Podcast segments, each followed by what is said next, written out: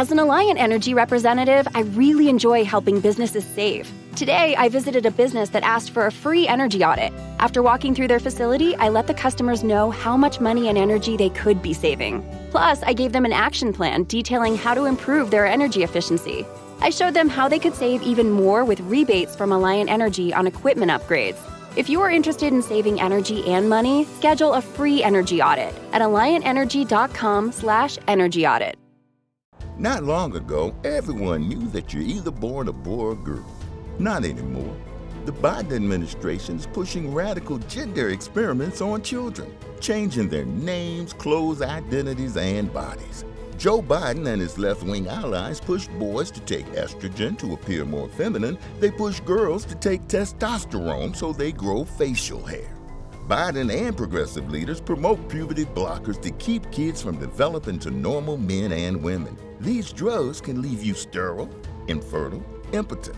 Joe Biden and the New Left even promote surgery on teens and young adults, removing breasts and genitals. They want boys in our daughters' bathrooms and sports teams. And now, the Biden administration is planning to issue new rules that would force doctors to prescribe dangerous drugs and worse. Tell Joe Biden and left-wing leaders across America, hands off our kids. Paid for by America First Legal. Arizona, Colorado, Indiana, Michigan, New Jersey, Tennessee, and Virginia. Listen up. WinBet is now live in all these states, and the excitement of Win Las Vegas has finally landed in online sports betting and casino play. From boosted parlays to live in-game offs on every major sport, WinBet gives you the tools to win. Sign up today for your risk-free $1,000 sports bet. Download the WinBet app now or visit wynnbet.com to start winning. You're listening to the Huddle Up Podcast with Chad Jensen and Zach Kelberman. Join Broncos Country's deep divers at milehighhuddle.com and sound off. And now it's time to drop some knowledge.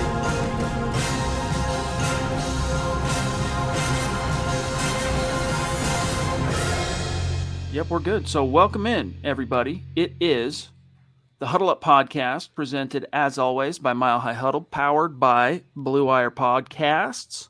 And I'm your host, Chad Jensen. With me is my fellow football priest. You know him, you love him, Zach Kelberman. Zach, here we are on Wednesday, literally astride right in the middle of the bye week. The Denver Broncos made it clear on Monday it's the status quo. We're not changing quarterbacks. We're not firing a coach. Melvin Gordon, we still believe in him. Those are the three things. What can this team do, Zach, to turn the ship around? We know they're doing self-scouting. What are some things this team can do to improve, knowing it's status quo moving forward, at least for the foreseeable? The only things they can do realistically, the most significant things, are the things they've already ruled out. So that would be replacing Tom McMahon or replacing Teddy Bridgewater or making Javonte Williams RB1. But Vic Fangio is so stubborn, so set in his ways, and at this point I think so far gone as the Broncos head coach that he's pretending everything is hunky-dory after you got your doors blown off by the previously 3-win Philadelphia Eagles at home before a bye week. A couple other things top of my head.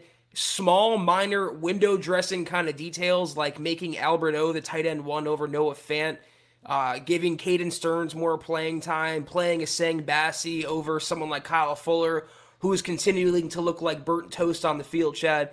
So, I mean, there are small things they can do, but if they want to turn the season around, if they want to become a better, more complete team, they have to be willing to take bigger risks. They have to be willing to change offensive concepts, maybe make Mike Shula the co-OC going forward, not just Pat Shurmur returning to his job. I think starting Drew Locke at this point, Chad, would be, you have nothing to lose and potentially everything to gain. So that's a big one they're taking off the table, and also not replacing Tom McMahon. I love how Vic Fangio now says we, meaning him and Tom McMahon, have to do a better job coaching special teams. So on top of everything else, he's a defensive mastermind and now a special teams czar for the Broncos. Listen up, Broncos Country. TickPick should be your first choice to buy football tickets because they save fans money by never charging any service fees ever.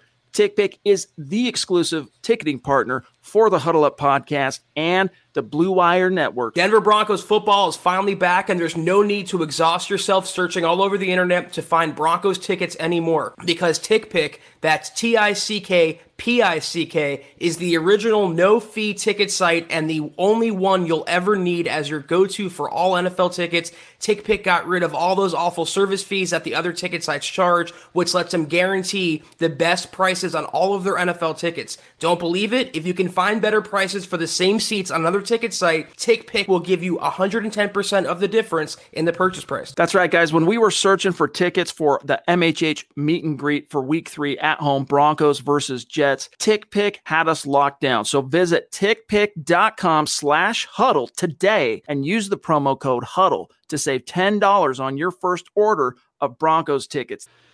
Yes, indeed. With an early super chat, we have the Duchess herself, Michaela. Appreciate you being with us on a sleepy Wednesday, right in the middle of a bye week. And thank you for the support, as always, my friend. She says, what is your opinion, talking about coaching here, on Nathaniel Hackett, the Packers offensive coordinator, as our potential next head coach? I've heard good things about him. Zach? Well, is he bringing Aaron Rodgers and Matt LaFleur along with him? I mean, that's pretty much how the Packers are getting by right now. In some cases, they don't even look as powerful as years past. I'm not even talking about Rodgers, but the entire team. So obviously Hackett's going to be on the spectrum somewhere, because he's a commodity that's involved with an offense like that and a quarterback like that. But I'll take a more accomplished play caller that's proven on their own, even though they've had talent around them, that they can develop that talent and make them better. When Nathaniel Hackett got there, Rodgers was still a future Hall of Famer, but the same can't be said about someone like Kellen Moore working with Dak Prescott, Brian Daboll working with Josh Allen, Greg Roman working with Lamar Jackson. I would want those three well before I want Nathaniel Hackett. You know, one of the things is, and this was something that Scott reminded me of, when it's an offensive coordinator whose legend has grown and his star has risen in the league, thanks to basically calling the plays for a future Hall of Fame quarterback, like a Josh McDaniels, right, who was the belle of the ball in the 2009 coaching hiring cycle.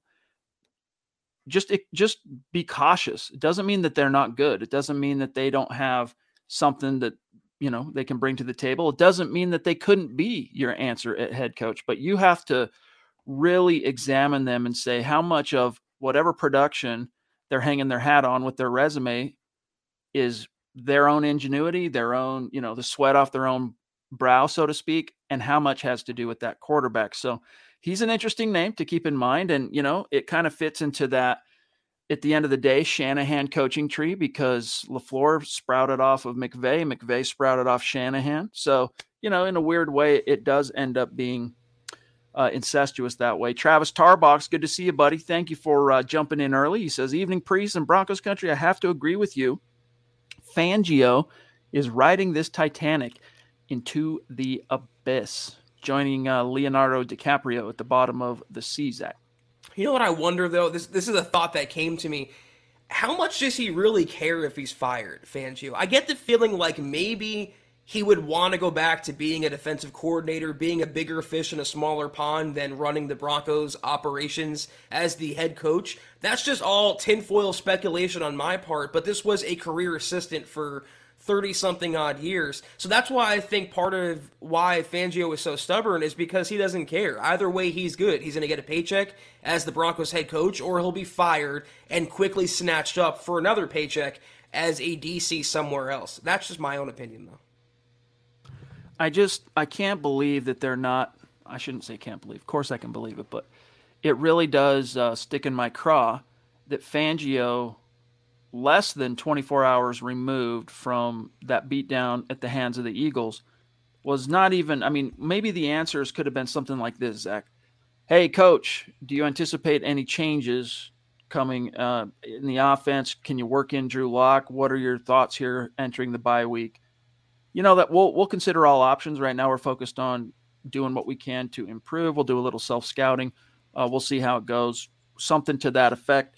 He completely slammed the door on any notion of Drew Locke coming to the table here. Marcus Lewis Hanna from across the pond. What's up, buddy?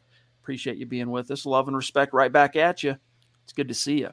It's good to see you. Zach, the Denver Broncos, I don't think we even really talked about this because it happened over the weekend, and then we'll grab Vincent here. But the Broncos signed a quarterback over the weekend and then cut him yesterday. I can pull up the article, but what is up with that? Because I know you had the report for us. Well, you know, in terms of what Fangio was saying, Chad, to your previous point about his messaging, this is the same guy that refers to the Broncos offense as they. So, I mean, so he's totally disconnected. He has no idea what he's doing. The quarterback was Danny Etling. He was a 2018 draft pick of the Patriots. And since then, he's been a journeyman. He's never thrown an NFL regular season pass. He was involved with the Falcons temporarily, the Seahawks, I think the Vikings as well. He was around with the Broncos for a whopping 3 days, putting pen to paper on Saturday and getting waived yesterday from the practice squad, along with Shaq Calhoun, the guard, like you can see there. Not much to it other than he was always an emergency body just in case they had another CV outbreak. And as Mike Kliss says right there, Drew Locke's probably coming off the CV list soon to be the number two, hopefully behind Teddy Bridgewater. Time will tell. All right. We'll come back to this here in a minute. Not the number Vincent. Three, by the way. I hope, you know, he didn't lose his, you know, spot to Brett Rippon. Vincent, appreciate you, my friend. It's good to see you. It's been a minute, I feel like, since we've seen the great VP. He says, until the Broncos have a committed owner, the players and coaches and even the GM are not accountable for their actions on the field or off. Nothing will change until we find an owner. You know, there's two sources. Let me stop sharing here. With which the Broncos shot callers, as you say here, Vincent, are accountable to ownership, which there is none, right? As you point out, and to the fans. And people think, or you hear coaches and GMs talk as if the fans have nothing to do with the with what happens on the day-to-day grind and what happens on the field and whatnot. On one hand, Zach, that's true. On the other, the fans are who pay the salaries. All right, the fans are who, you know, 6-year deal for George Paton. It's owner proof, whatever, ownership change proof.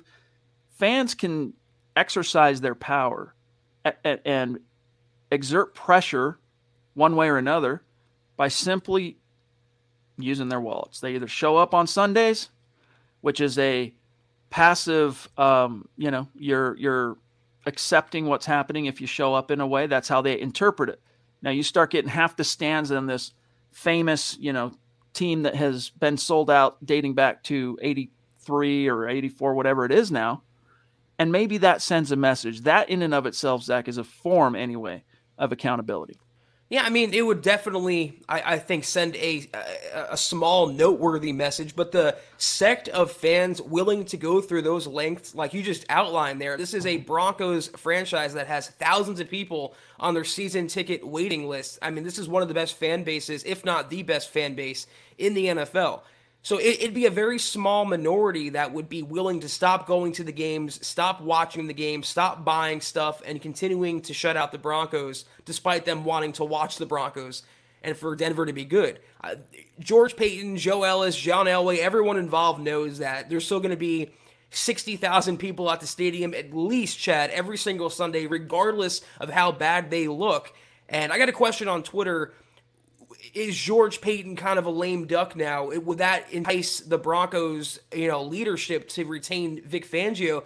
And my response was, ownership or no owner, you have to let the new guy pick the groceries at some point. There is no way that George Paton can get saddled with Vic Fangio 2 years in a row. They tried making it work 1 year. It's not working out. Regardless of the new owner, whether it comes next year or not, George Paton's going to be around, and he has to be able at least one time to pick his own head coach. Yes, indeed. And Mike, it's good to have you with us, my friend. And that's even something Fangio, for what it's worth, all right? I want to talk about our approval rating poll for the Fangio-Bridgewater ticket here in a little bit. But one thing to give a little bit of credit to Vic Fangio on Monday, he kind of tipped his cap to the fans and said, this is the best fan base in the country. He says, quote, you know, is the question to him was, is there a common denominator that he has observed as to why the Broncos have issues playing at home versus on the road? Quote, no, we've looked at it and there isn't. We had a tremendous crowd there yesterday. We really appreciate the support of the fans. We have the greatest fans in the NFL. Ultimately, we just have to coach better and then get our guys to play better. Mm. Travis Weber, good to see you, buddy. Glad to hear, by the way, that you got your jersey from last month in the mail. He's rocking his Pat Surtain jersey in the profile pic right along with his football priest hat. Love it, dude. He says, again, want to say thank you for the jersey. I'm really loving it. I was asked an interesting question. Would you rather keep this coaching staff and have a different quarterback or keep Teddy with a new coaching staff? I couldn't really answer. What would you pick? Zach, that's a real Sophie's choice, right? That's really like when you're a teenager and you come up with weird questions to ask your friends and stuff like, all right, if there's a gun to your head and you had to choose this or that, what would you do? Go. You know, it's like that. But I'd probably take the second one. I'd probably take the other option because I just don't think these coaches have what it takes, Zach. And if you went and got a new quarterback next year with this same coaching staff, you're going to get similar results. I just don't think they have the competency to develop a young quarterback. Now, if you got Aaron Rodgers, different story, because everything falls into what Aaron wants, just like when Peyton came here. You know, Mike McCoy, he threw out the original McDaniels playbook that he had, threw out the Tim Tebow, you know, we're going to change things up on a dime in the middle of the 2011 season and go from McDaniels' spread system to the most prolific rushing attack in the league. Threw all that out and said, Peyton, we'll keep our verbiage so that we're only having to train one person, new person on verbiage, but we'll use the plays you want. Go. Aaron Rodgers would do that for you. Maybe I could trust it in that kind of a scenario. Well, you know, it's like asking whether you want to get, you know, hit by a car or die in a house fire. It's not really two great choices, and I would take the bullet in that situation. Just put me out of my misery. I would tend to think, though, I'll take good coaching because they can coax better quarterbacking. It doesn't really work in reverse. So if the Niners can get to the Super Bowl with Jimmy Garoppolo, if the Rams can get there with Jared Goff, I'll take the coaching staff. But please, if preferable, better coaching staff, better quarterback. Please, not asking a lot. Yeah. Nunzi, what's going on, big dog? He says, I saw Benjamin Albright mention Dan Quinn a few times a while back. Something about ties to Peyton. Please tell me no. Give me Kellen Moore, Mike McDaniel, Brian Daboll, or a sleeper, Brian Callahan, whose father was one of the most venerated O-line coaches and, of course, former Raiders head coach. You know, Mike McDaniel is a name we don't talk about enough, but Mike McDaniel is he's a sleeper option, but I just don't know that he's had enough experience under his belt in the big boy responsibilities to all of a sudden be a head coach. But then again, I thought the same about Zach Taylor, and look what he's doing because he got the quarterback, right? Zach Taylor's name was mud in Cincinnati that first year. Then he got the quarterback and they backed off. And then of course he gets hurt. And now this year, Zach Taylor, because he's got the quarterback again, things are okay. But Zach, your thoughts to this, what you've heard and what you could maybe intuit from the whole Dan Quinn ties to Peyton, all that. Well, I respect the hell out of Albright. I don't really think this list is it will be accurate come January when the Broncos are on the search for Vic Fangio's successor. I tend to think that they're going to go for an offensive guy. You have to, you know, look at the results now. Vance Joseph, defensive guy. Vic Fangio, defensive guy. You kind of have to find the next offensive mind. And that list also included names like Jason Garrett, Jonathan Gannon. I mean, these are retreads to the max. I've heard Mike Zimmer, too. I want nothing to do with him. Hard pass. Dan Quinn is just like Vic Fangio. Horrible head coach, really good defensive coordinator. The Broncos game notwithstanding, doing a lot of good in Dallas right now. I will take Kellen Moore easy, but that might be the most obvious choice here. And very rarely, Chad, does the obvious actually turn out in reality. But those are our guys, the three that they named. And I'll be happy with any single one of them. But George Paton might want a seasoned guy. He might want to get his Mike McCarthy, so to speak, and not lean on a young guy like Kellen Moore. You know, that would make sense if you had an already plugged in, you know, proven kind of plug and play quarterback. Like, I get it that Dak Prescott, you know, he's still a young guy. He's still kind of forging his NFL legend, but he's proven, right? Like, if he's in the lineup, the Dallas Cowboys, more often than not, are winning ball games. And so you can afford, I think, to kind of rest on the laurels of a retread who, you know, you like his upside. You feel like he learned from his past mistakes and he's accomplished a little something maybe in the league. In this case, I think you'd be playing with fire because the Broncos tried a retread not too long ago in the form of John Fox. And I'm telling you right now, if you fail to land the biggest free agent fish in the history of the NFL in the spring of 2012, John Fox does not proceed to lead your team to three more consecutive AFC West titles. It's just, he very similar to Dan Quinn, very similar to, Vic Fangio, although Vic's not a retread, they're very bright defensive minds. I don't know that I'd consider Fangio a player's coach, but Foxy and Quinn definitely player's coaches. I don't think so. They're more, again, we talk about this all the time, head coach, Zach, of the defense. Yep. They basically, like Mike Zimmer, same thing. He has to go out and hire a Gary Kubiak. I know Gary's gone now, or retired, pardon. But nevertheless, he has to go hire a guy that he can trust to kind of babysit and run the offense because that's just 100% outside his wheelhouse. Now, you look at a guy like Mike Shanahan as an example, dialing it back, and then we'll grab Tony. Thanks for being patient, Tony. You know, when he came in, his expertise as a coach, you know, when he was hired to be the head coach in, what was it, 95? Yeah, 95, was completely on the offensive side of the ball. He hired defensive coordinators to run the defense, but he was still very involved and very on top of what was going on the defensive side. So, you know, it's there's a few names on that list I like, but Kellen Moore, Brian Daboll, to me, rise to the top. You know, I agree with you. If you hire a retread like Mike McCarthy, at least you have a young protege, a successor waiting in the wings like Kellen Moore. Bruce Arians has Byron Leftwich, for example. Andy Reid, you know, they're all great coaches, but, you know, Andy Reid has Eric Bieniemy. So you can do one or the other. I would hate, though, for George Paton to hire Mike Zimmer and then get a retread OC. Not him necessarily, but someone like Mike McCoy, who's just keep recycling through jobs, bouncing around the league. I want young innovation. Whether that comes from the OC or the head coach, preferably the same guy calling the plays, I just want to see forward-thinking, progressive offense. Again, not asking a lot. Tony D.A. Dub, good to see you, bro. Thank you for that extremely generous super chat, my friend. Means the world to us. You know that, and it was great meeting you oh so briefly at the meet and greet. He says, Teddy is the same guy that said he could go into a jungle and come out wearing a Lion's coat, but can't make the effort for a tackle.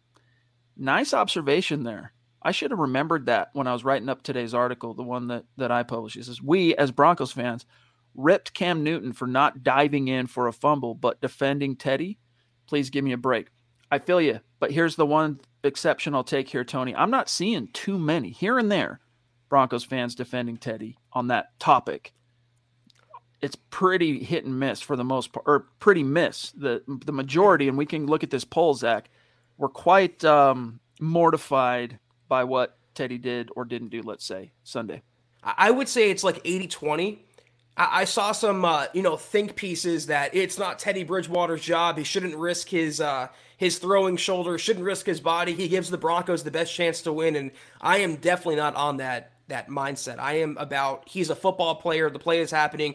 Go make a freaking tackle. If Peyton Manning can do it coming off neck surgery, you can stick your neck in there as well. So I'd say it's about 80-20, but here's my counterpoint to that. If the quarterback in that game was Drew Locke, it wouldn't be 80-20 at all. No. He would be potentially literally crucified. Check this out. And then, first of all, let me grab Yvonne here. Good to see you, buddy. Thank you for being with us. He says, hey, guys, based on your comments about Fangio showing no interest, maybe it's because Peyton already told him that he's gone no matter what. So do you get the sense, Zach, that perhaps Fangio's reticence to make any kind of change that could potentially spark the team is due to perhaps already being told you're done? I don't think so, but what are your thoughts? It's certainly not great to build morale, telling the coach in midseason that he's going to be fired soon. So, no, George Paton's a guy who's very meticulous. I mean, he's very honest and very open. He's not snaky. You know, he's not he doesn't try to subvert people or the media. I don't think he told Fangio that he's gone no matter what, but I think Fangio might know, barring a playoff berth, which seems unlikely right now, that he's going to have to tidy up his resume in January. Take a look at this poll. We also put it out on Twitter. I can take a look at the results on Twitter. I haven't checked it yet today. I looked at it a little bit yesterday, but the question was as simple. It's almost like the kind of poll you'd get in an election year, Zach. It's time for a Broncos Country poll. Do you approve or disapprove of the job Vic Fangio and Teddy Bridgewater are doing? 1,000 votes from our YouTube community. 7% approve. This team's 5-5, mind you. So this, I think, in part, Zach, has to do with the phenomenon which that is recency bias, right? What was the last thing that happened? An embarrassing loss. If we would have posed this same poll the Monday after the Cowboys win, it might not have been reversed exactly 93% to 7% in favor, but it would definitely would have been less stark. Let's put it that way. But what are your takeaways here from only 7% of our cross section of Broncos fans, which I think is a pretty fair sample size? It's a fair cross-section of Bronco fans approving of this regime. Well, you say it's a recency bias. I also think it's a relative bias because Teddy Bridgewater, they say he's the best Broncos quarterback since Peyton Manning, and on paper, there's stats and analytics to back that up. And if you watch the games and if you actually track the data to see where it goes, their offense is even more inefficient than it was last year. So that's the problem with keeping the incumbents around, keeping the big hitters in place like Vic Fangio and Pat Shurmur. They could change the quarterback, but would they change it to a less dynamic quarterback? They went from Drew Locke, a guy they can build in, to a quarterback that has no future in Denver. And that turned off a lot of the fan base, Chad. It wasn't just us. There was a big outreach of criticism when he went with Bridgewater over Drew Locke. And if you make that decision, you have to nail that. You have to come out and win. You can't lose games to Rich Bisaccia, Case Keenum, Jalen Hurts. You have to make sure your decision is the reason why the Broncos are winning. And not only that, it's the reason why the Broncos are losing games now, Teddy Bridgewater. Literally losing games. This is not a rhetorical question, and then we're grabbing Drew. Did Drew Locke at any point preside as a starting quarterback? He's got 18 starts, right? Did he ever preside over a 4-game losing streak? Tennessee loss, comes back, beats the Patriots, loses week 7, wins week 8, loses week 9. I'd have to go and look at it, but I don't think so. And I say this maybe down the stretch. Let me double check that. But Zach, to your point, if you're going to make that controversial decision, as you said, you got to hit it out of the park. A 4-game losing streak in the first frame of the season in no way, shape, or form qualifies as hitting it out of the park. And then we'll grab Drew. I don't think it happened under Drew Locke, but here's the thing. The messed up part is Vic Fangio would have never allowed it to get to that point. He would have looked for any reason to bench Drew probably after 3 games. So he gives Teddy a lot more leeway, and he detests Drew Locke, at least as a football player. Plus the media and the fans would not have allowed Drew Locke to survive a 4-game skid. They were calling for his head for rapping and dancing on the sideline amidst a victory. Can you imagine what the reaction would have been? They lose 4 games, and they come out on Sunday, and Drew Locke doesn't get his arm in there, doesn't attempt to do anything? Be a lot worse. So check this out. So the win when he comes back from the shoulder at the Patriots, then he loses ugly to the Chiefs. Then he comes back from behind, beats the Chargers at home. Then he loses in consecutive weeks to the Falcons and Raiders, comes back, beats the Dolphins week 11. Week 12 didn't play because we know it was CV Gate. Week 13 loses to the Chiefs in Kansas City. Then he beats the Panthers. Then he loses to Buffalo, loses to the Chargers, loses to Vegas. So he had a 3-game losing streak. That's the longest, and it was to end the season after the team had already been mathematically eliminated from the playoffs. So I submit to you, and I'm grabbing you right now, Drew, that if Locke had presided over a 4-game losing streak at any point while the Broncos were still mathematically viable, Fangio would have pulled the plug. Drew, how to fix this? And thank you for the super chat, bro. Good question. I'd start with firing Fangio, McMahon, and Shurmur. Start Locke, make Pookie the lead back, and Jonathan Cooper the rest of the year, and give Stearns, Alberto, Asang Bassey, and Mike Ford more snaps. Yeah, these are all things that if we could just madden this thing and tweak it ourselves, absolutely, Drew. The question here that we're posing at the top of the show was, knowing right, that Vic Fangio is sticking status quo. It's going to be Teddy. It's going to be Tom McMahon. It's going to be Vic. It's going to be Melvin Gordon, probably still running back one. What can they do? And, Zach, you pretty much hit the nail on the head. There's a few tweaks you can make personnel-wise. The biggest thing is you're going to – there's three phases of this team that if they do not improve it coming out of this bye, they're done for. Third down percentage, red zone, and I'm talking offense. And then on defense, they've got to figure out how to manufacture a pass rush, whether Bradley Chubb's on the field or not. If they don't fix those, or if they fix two of them and one of them doesn't, I'm telling you right now, this team is going to play itself out of a playoff potential within the first, three games coming out of the bye.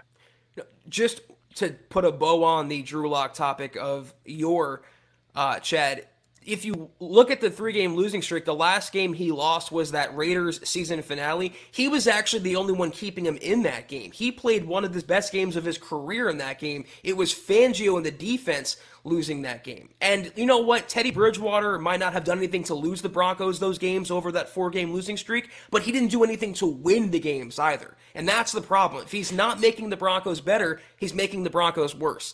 In terms of what Drew said, we're sharing a brain there. There's only so many things they can do cosmetically to maybe, eke another win out or so. But if they want to fundamentally change the Broncos organization and make them a successful franchise going forward, you got to make bigger changes. And what you mentioned there, you laid out firing Vic, firing Pat Shurmur, firing Tom McMahon. You're talking about a third of the coaching staff. So at this point, it's looking like Peyton's going to just ride it out and get rid of them all in January.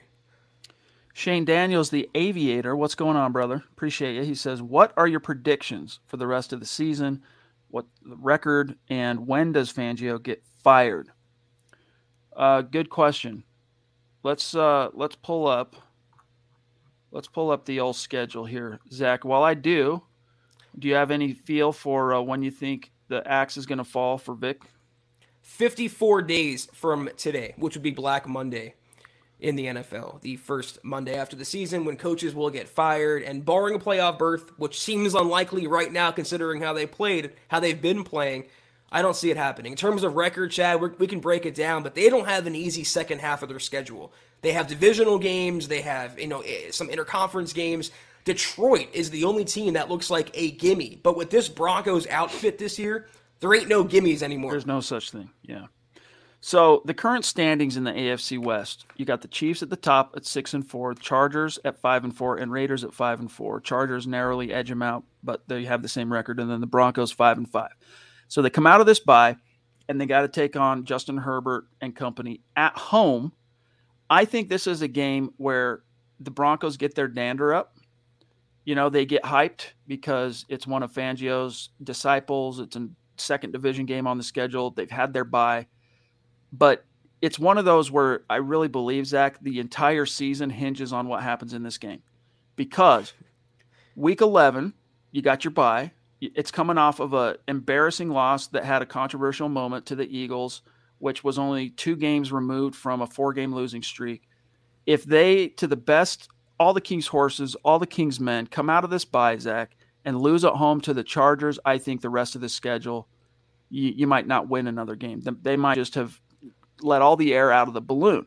But if they find a way somehow to beat the Chargers at home, then I think all things kind of become possible again for them in terms of not really probably the division, but at least playing themselves into wild card position.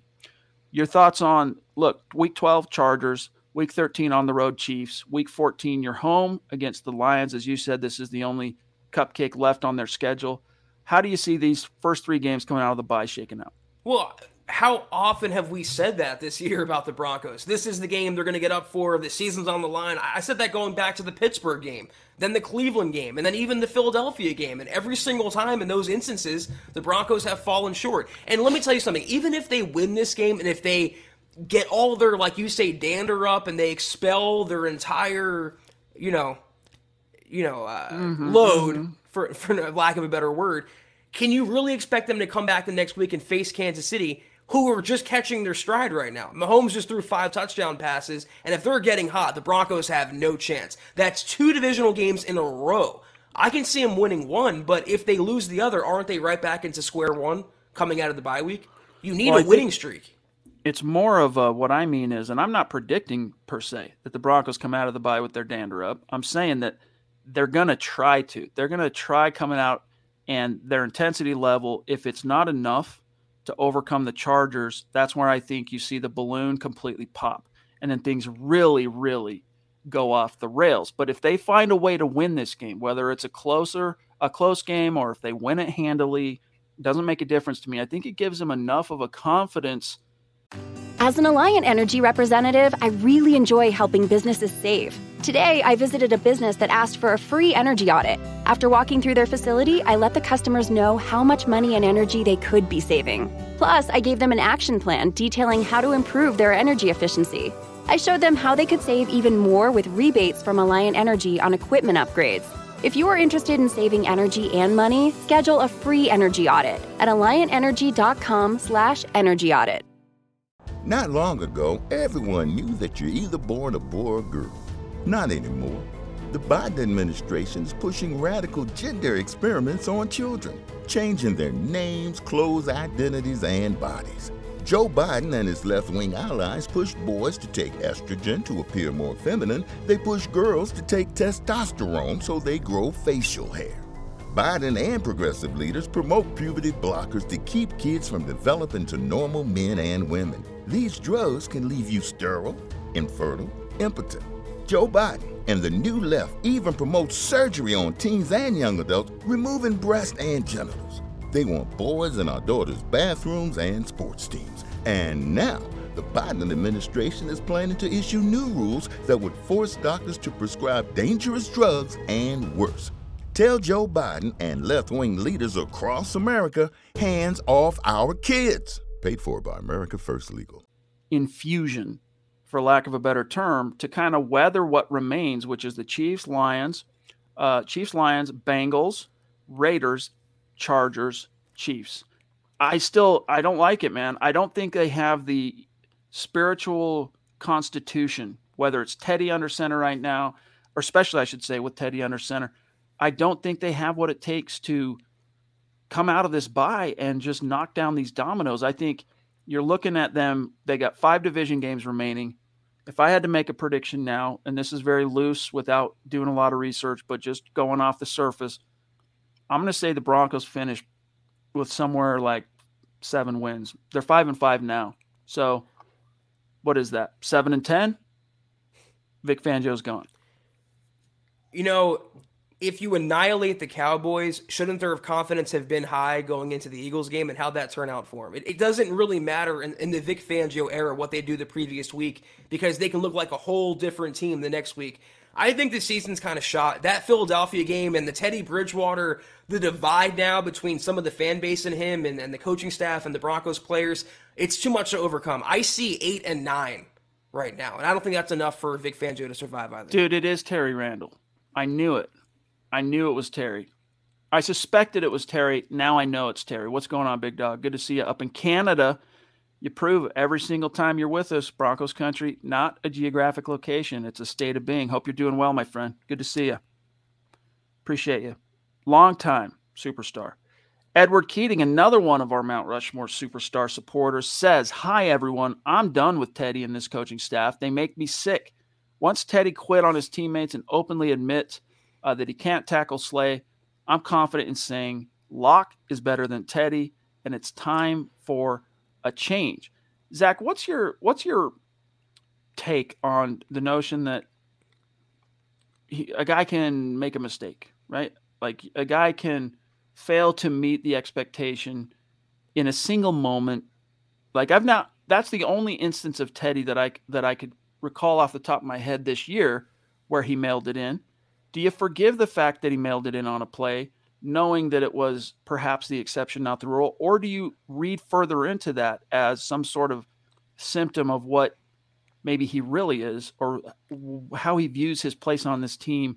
Because to me, it was like a business decision. And then even some of his verbiage after the game, or Monday, I should say, where he's talking about, you don't want to put that kind of film on, that kind of play on tape or whatever. It's like, you could be saying that in a general sense, but it comes off like you're going, I'm still trying to audition for other teams out there, and I don't want to put that on my resume, so to speak, right? So to me, it's like, is his focus really on the 2021, leading the 2021 Denver Broncos, or is he trying to get another contract?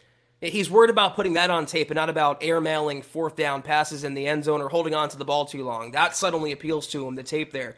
I guess I would forgive him, but I wouldn't forget that he did that, Chad. And for me, all it did was confirm the type of quarterback and really the type of individual based on his personality that Teddy Bridgewater is. Once again, this is a guy that's not on social media. He doesn't watch TV at home. He doesn't literally read anything or get involved in anything in the 21st century. That's not really conducive. And when you have a coach like Vic Fangio, especially so, to winning in today's NFL. So I don't think he's in love with football. I don't think it's his number one passion. It's an all-consuming, profession for him. I think it showed who he really is, and that's exactly why he's bounced around from team to team to team to team.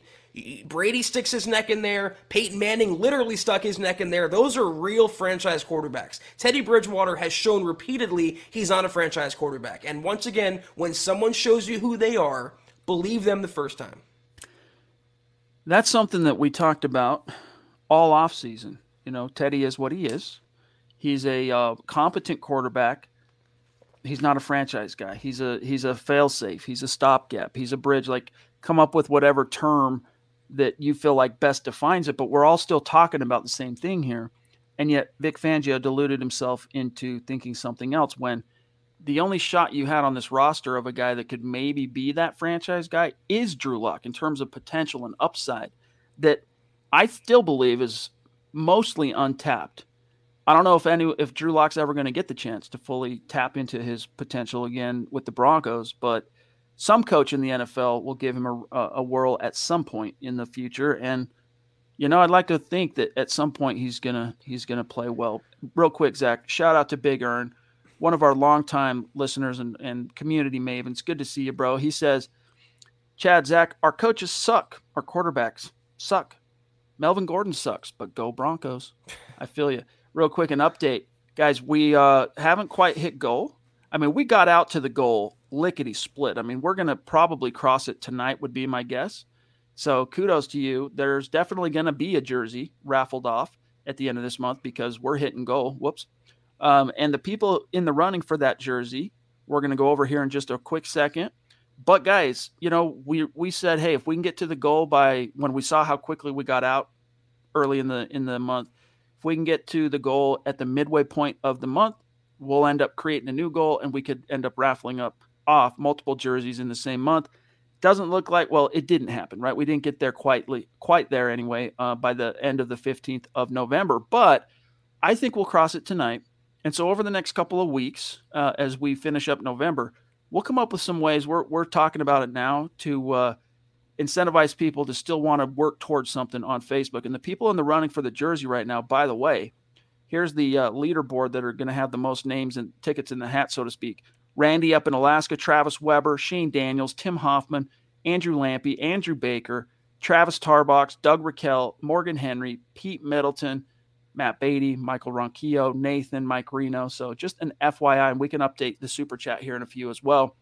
Michaela, speaking of super chat superstars, and MHH royalty, she says, if fans want to make a change and take a stand, then they should boycott the games. Hit them where it hurts. Now, look, I bring it up as a way that fans can hold the team accountable by doing that. But I just want to be clear to everybody. I am not advocating for fans to do that. Okay. I think that, you know, regardless of how this season shakes out, I think it's already kind of written in the stars.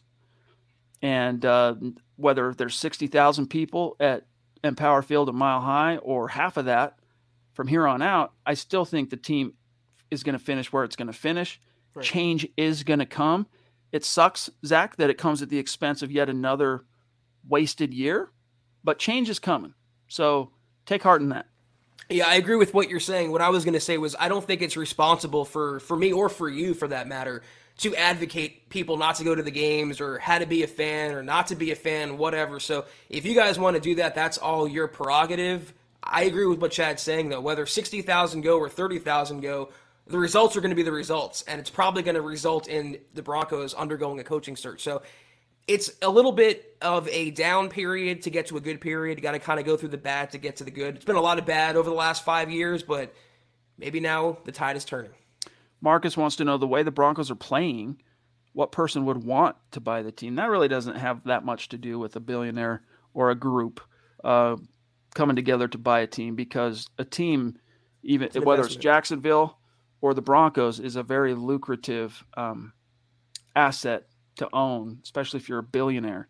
So, you know, I really don't think that thins the herd of potential suitors for new ownership, personally. I'm right there with you. Yeah, it's all an investment and asset, like you said. It's yeah. A toy for a billionaire. Like Scott says, who would want to? Someone who wants to make another $1 billion in 7 years, you know. Claude, what's good? It's an odd and unfamiliar feeling, says Claude, to find myself looking forward to catching the podcast more than the actual product on the field. More than any player or coach, I'm hoping for some solid ownership to reset our standards and culture. Go Broncos. Yeah, dude, just the feeling of accountability, man, within the organization. Right now it feels like the only potential source of accountability comes from, you know, the fans coming together at some point and saying no moss and just stop showing up and all that.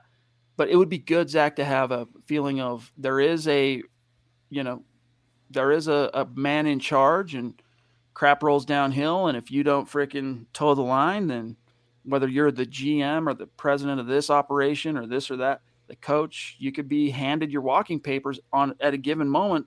It's their prerogative. They're the owner. Well, that's an awesome compliment by Claude. Thank you so much for your kindness and for you tuning in with us. And at least, Chad, unlike Vic Fangio and company, we're accountable on the podcast. You know, we get on here when we're wrong, we say we're wrong, and we own that. I wish some of the Broncos leadership would do the same thing. But thank you again, Claude. Travis with some more stars. Appreciate that, big dog. Thank you. Andrew Baker, another legend, says, I know things are sour right now, and maybe we Broncos fans were a little spoiled with never having more than 3 or 4 losing seasons in a row since the 70s, but in George Paton we must trust, even though he should come down from his honeymoon suite now, but not much he can do right now. You know, I think there is some stuff he could do if he wanted to. Like, he could step in and say, no, Vic, we gave it the old college try with Teddy. You thought that, you know, if you had a quarterback that could minimize the turnovers and, you know, keep it a kind of a buttoned-up offense, rely on the running game, that your defense could win the day and we could be competitive more often than not. It just hasn't shaken out that way. We need a spark. We still have a chance at making the playoffs. This method hasn't worked. There's a chance this other one could. I'm stepping in and I'm strong-arming you. Quarterback change. Some coaches will rebel against that, Zach. Some coaches would pull the – I forget the manager's name, but as depicted in the movie Moneyball, right, when Billy Beane goes down to the manager and says, play Pena, and he won't do it. He won't do it. He won't do it. So finally he goes down and says, or don't play Pena. He wants the other guy, or am I confusing? Either way, the guy in question that the coach was unwilling to move or sit down, Zach, the GM said, okay, cool. Traded him away, right? So a coach can say, no, this is my purview. What happens on the field on a game in, game out is up to me. But that's when you have perhaps some security, right, as a coach. Like maybe you've got another couple of years left on your deal. They're still on honeymoon. Like Vic knows he's in a very touch-and-go scenario. So I would imagine if George Paton tried to flex and really strong-arm something like that, there might be a debate. There might be an argument over it, but I think Fangio wouldn't subvert it if that was the directive. Well, here's the problem with doing that, though. I mean, George Paton has shown to be mostly a hands-off GM, not really a micromanager. But if he suddenly changes course, that's setting a bad precedent for the next head coach. And if you want to hire an offensive mind, a young guy to work with the offense, that coach might not want to work for a GM who's going to get in there and kind of call the shots for him, dictate who's starting at quarterback for him. So I think George Paton is playing it smart right now, knowing that Vic Fangio more than likely isn't returning. George Paton's going to pick his own guy, and maybe the relationship they have will be different. Maybe there'll be an understanding that George Paton can make that call. Like, he can change personnel. He can dictate who starts. He can flex his power. But for right now, how they have it set up, how it was foisted on George Paton, this is Vic Fangio's ship. And wherever he guides it, he guides it. And George Paton will pick up the pieces at the end. Okay, we got a question here from Yvonne. Any head coaching candidates from the college ranks? Zach, is there anyone on that front that you like? Matt Campbell from Iowa State. He's pretty good. That was the only name I was going to say. Yeah. The only name. There's not a lot this year. It's more NFL. And honestly, I much prefer the Broncos not go like the Urban Meyer path or someone from college like Lincoln Riley. I would want an established NFL guy. You know, I want a younger guy, but I want an NFL guy who knows how to coach at this level already. Jaguars, 2 wins, baby. Andrew Lampy, good to see you, my friend. Nunzi jumping in again to say, does Kellen Moore's experience exceed Mike McDaniel's? Not arguing, but it seems like they've been around at least the same amount of time as OCs. Well, let's take a off the top of my head. I'm not going to lie and tell you I have that memorized, so let me take a quick look. So Mike McDaniel, he's 38, and he has been the Niners offensive coordinator just this season, but he's been the Kyle Shanahan's run game coordinator since he went there. And he's been a longtime offensive assistant under Kyle Shanahan. Meanwhile, let me pull up.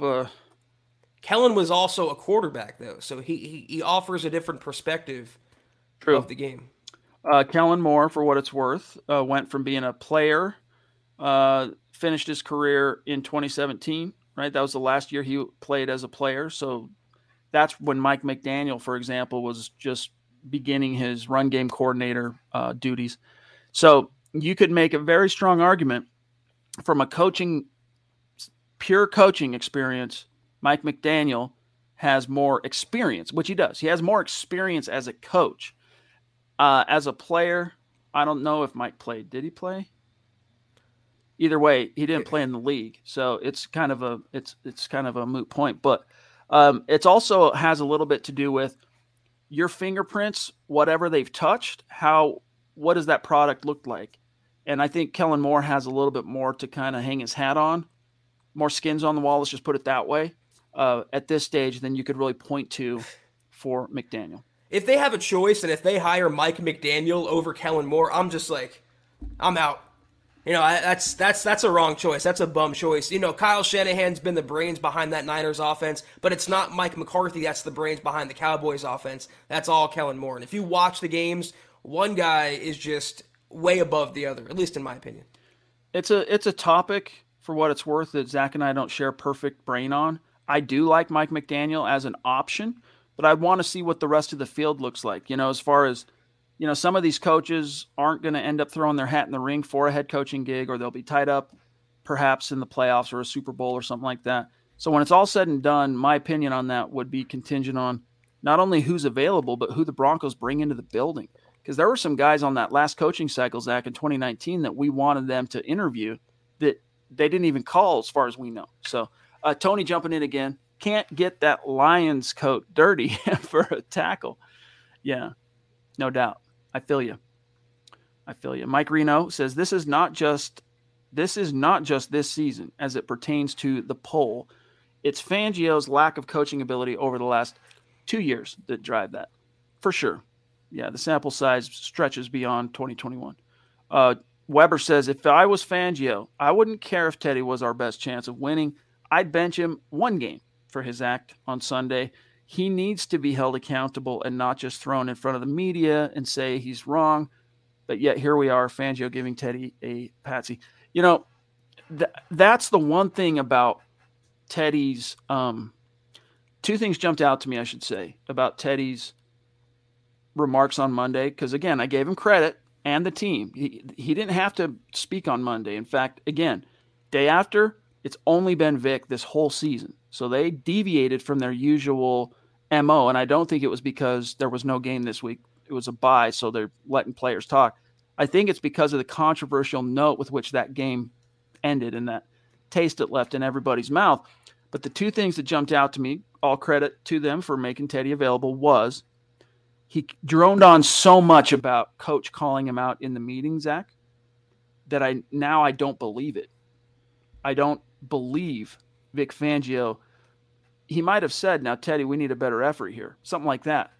But it was painted almost as if he was made, singled out and made an example of. And again, you got to go back to the Shakespearean quote, thou protesteth too much. So that and his whole comment about putting it on tape, which, I admit it could be me reading a little too far into things, putting on a tinfoil hat. But to me, it was almost like a Freudian slip of where his heart and his focus really lies right now. There's something about what the Broncos did after the game in terms of the media availability that rubbed me the wrong way, because who did they make available? Teddy Bridgewater and Draymond Jones. Teddy Bridgewater for his missed tackle attempt and Draymond Jones for his calling out the coaching staff after the game. They could have just put out a press release or a statement of some sorts. They didn't have to pretend like they're making players available and it's a day after press conference. It was all damage control. So I take nothing of that. He can say what he wants. People can say and spin it how they want, Chad. But Teddy Bridgewater quit on the Broncos on that play, and you can argue it's the reason the Broncos lost that game. There is nothing more to be said, in my opinion. Miguel, what's up to you? He says, just jumping in to say what up. Going to watch later. Right on, buddy. Appreciate you. Claude says, if Peyton rides it out with the current staff, he remains blameless for this season, whatever the outcome. He can then build from the ground up. We were all stoked about our new GM when he arrived and started making moves. Let's hope Black Monday is the beginning of a new era for our Denver Broncos and George we trust. ... Right? Go Broncos. No, I don't attribute the depredations right now to Peyton. You can say it's like the old, I forget where it comes from now, the philosopher, but, evil triumphs when good men do nothing, right? And so by complicity or by omission, you can still be complicit in a dubious act if you just don't do anything when you could have done something. So there is that to be said. But for the most part, I think George Paton, he's done his job as far as here's the ingredients, cook, whip something together, let's go. At a certain point, you wonder if and when and why he's not stepping in to maybe perhaps strong arm some changes. But, NFL teams, again, guys, for the most part, they just don't think that way. They stay the course on whatever their plan A is or originally was until mathematically they've been eliminated. Then they start, all right, let's plan for the future. Let's see what we got in these guys. And it's like, to me, it's a little bit of a Jurassic kind of philosophy. I think you should be wise enough to know if your plan A is not working and you've got repetition after repetition and game after game that has evidence that it's not working, like you should have enough fortitude and mettle, that's with two T's, gang, to say, no, something needs to change. And we can make a change. Now, Zach, does that mean you just make a change to make a change? You just change for the sake of change? No, it's only if there is a viable option with which to pivot to. But let's not pretend that Peyton and these Broncos don't have other options, including Drew Locke. Maybe they don't have something on special teams. Cool, whatever. I mean, fine. But you can make a change at quarterback with a guy that now has, more than a full season's worth of starts under his belt. You can start shading the lion's share of the touches to your rookie running back who's outplayed your highly paid starter. There are things you can do. Can you coach special teams, though? Can Claude do it? I mean, at some point you have to make a change because the current option is not working and you need to shake things up. I don't think they can get worse, with a new guy as opposed to Tom McMahon. In terms of George Paton, though, to prove how rare midseason firings are from head coaches, even the most dysfunctional franchise in the NFL right now, the Houston Texans, they have a coach in David Culley who is a literal placeholder. And he knows that, the GM knows that, the fans know that, the players know that, everyone knows that. And he's hanging around the entire year with the Texans actively tanking. George Paton is the one bright spot, in my opinion, about the 2021 Broncos and going forward. I don't blame the coaching on George Paton. He was stuck with Fangio. He was stuck with Pat Shurmur, Tom McMahon. And because Fangio and Shurmur wield so much power, by association, he's stuck with Teddy Bridgewater for the time being now. But look at the additions that George Paton has made. People love Patrick Surtain, rightfully so, George Paton pick. People love Javonte, rightfully so, George Paton pick. Caden Stearns, Baron Browning, Quinn Miners. They even picked up Kenny Young midseason, great pickup. Those are all George Paton maneuvers. He is the boon for the franchise going forward. I think in George we trust absolutely. Mike Reno, what worries me is we don't have a deep threat at all with Teddy at quarterback. No slants, because no velocity on the ball. We are easy to read as a comic book. That ain't funny. Yeah, dude, I mean, it's the funny thing is Teddy can throw deep. Does he have the strongest arm in the league? No, it's a natural propensity issue. His propensity is to throw it short of the sticks and hope that his guy can make a man miss or catches a DB sleeping or a linebacker out of position and can pick up some chunk yards. Like, that's what he lives and dies by. And just like you saw from the Eagles on Sunday, they realized pretty quick, and they knew going into the game, that he's not going to test him deep. He only threw past 17 air yards twice.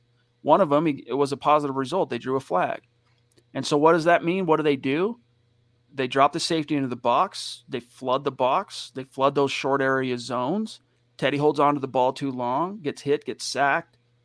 You're not moving the ball. You're not converting third downs because there is no plausible threat that forces the defense to, counteract that by keeping their safeties deep. And, linebackers not playing quite as, playing a less shallow or whatever verbiage you want to use.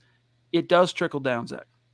I was going to say, they don't even try throwing downfield at all. If you look at Teddy Bridgewater's passing charts, I mean, there's more completions near the line of scrimmage or behind the line than there are past 15 yards. And don't tell me, oh, they don't have a deep threat, and that's why. Even when they had KJ Hamler and John Brown and David Moore, if they didn't use them, they didn't throw deep.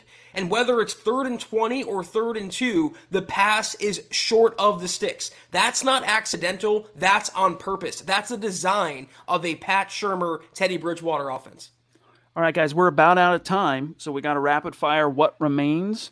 Travis says, I told the guys on Building the Broncos about coaching 4th through 6th grade kids for 3 years, and sometimes the kids had better fundamentals than our Broncos in the red zone, shooting themselves in the foot regularly. Yeah, I feel you, buddy. Andrew Lampy says, can we talk about anything positive? We all know the problems, but there must be something positive. I'm going with the new GM, and the rookies give us hope for the future. Future is bright.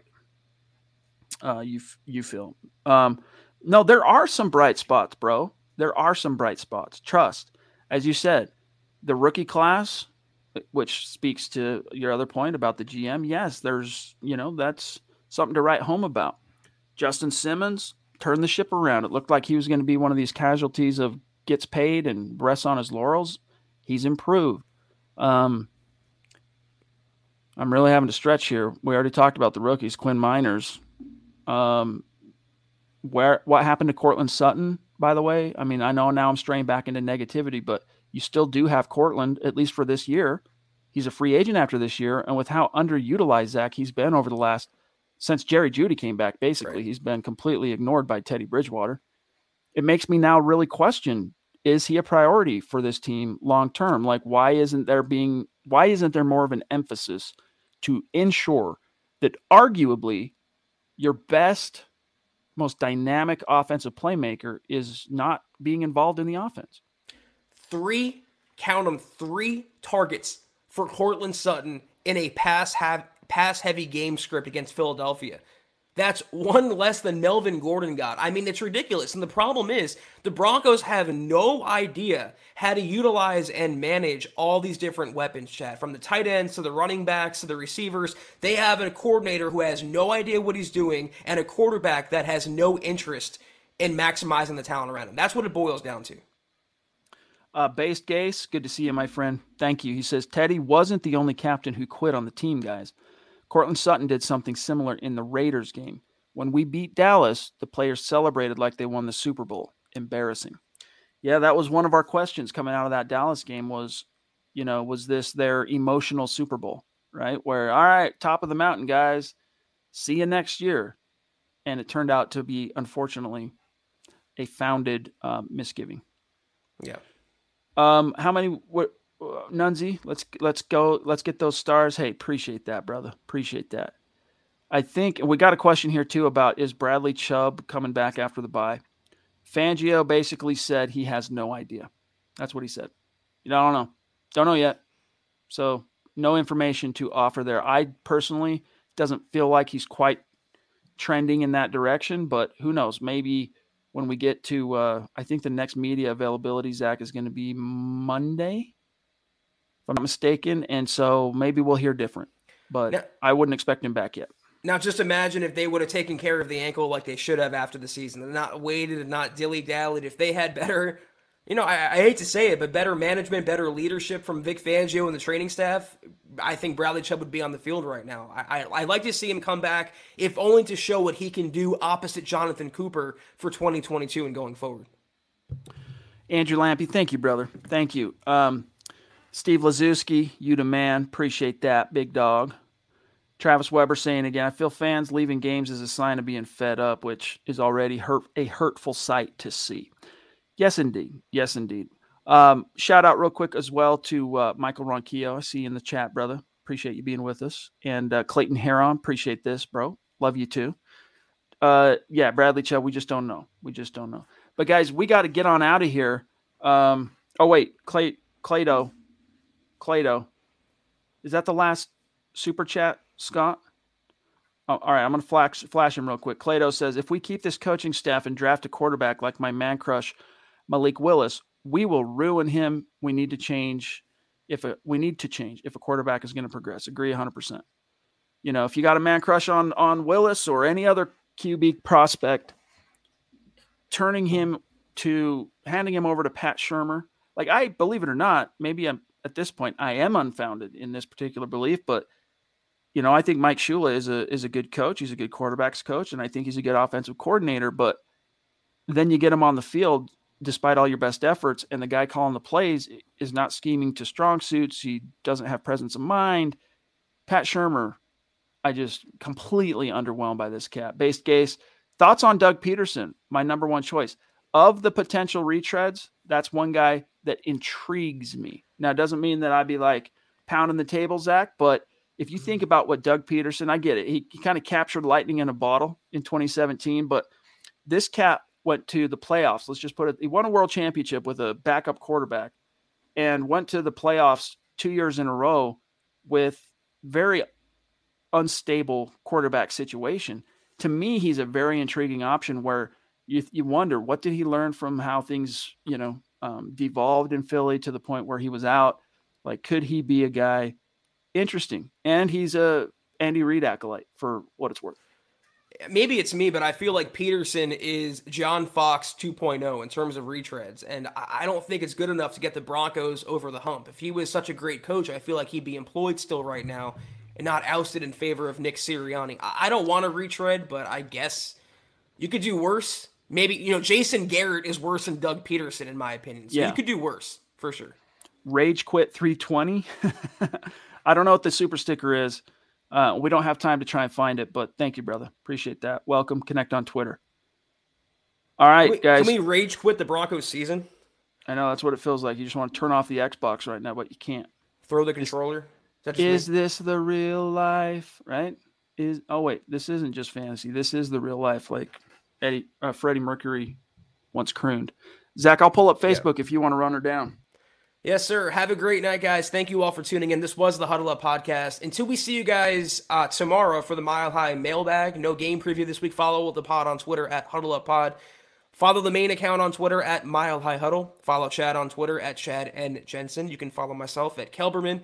NFL, go to huddleuppod.com and get yourself a dad hat, football priest hat, coffee cup. Anything that you want is in that store. Also, facebook.com/Mile High Huddle. Hit that big blue button. Become a supporter. 3 exclusive shows at your fingertips. Kelberman's Corner, Broncos Book Club, and Trickle Zone each and every week. Also, facebook.com/Mile High Huddle Pod. Like that page and follow that page. And if you haven't already, go to Apple Podcasts and leave your football priest a 5-star review for a chance to win some swag each and every month. But we ask, if you can't do any of those things, do these 3 things that take a few seconds. Subscribe, like, and share this video and every video you see on the MHH channel. Helps us grow and reach more Broncos fans just like you.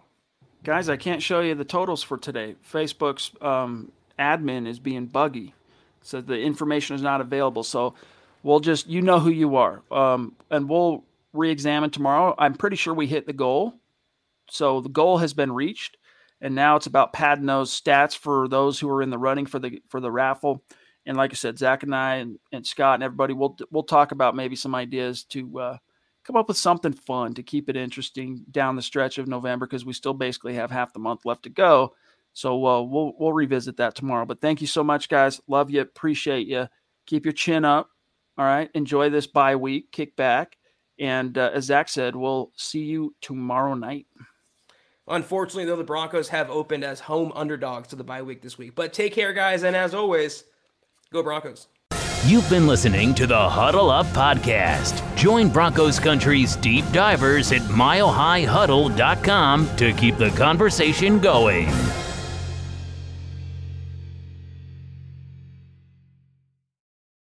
Not long ago, everyone knew that you're either born a boy or a girl. Not anymore.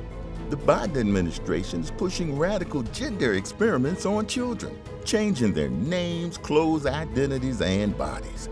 Joe Biden and his left-wing allies push boys to take estrogen to appear more feminine. They push girls to take testosterone so they grow facial hair.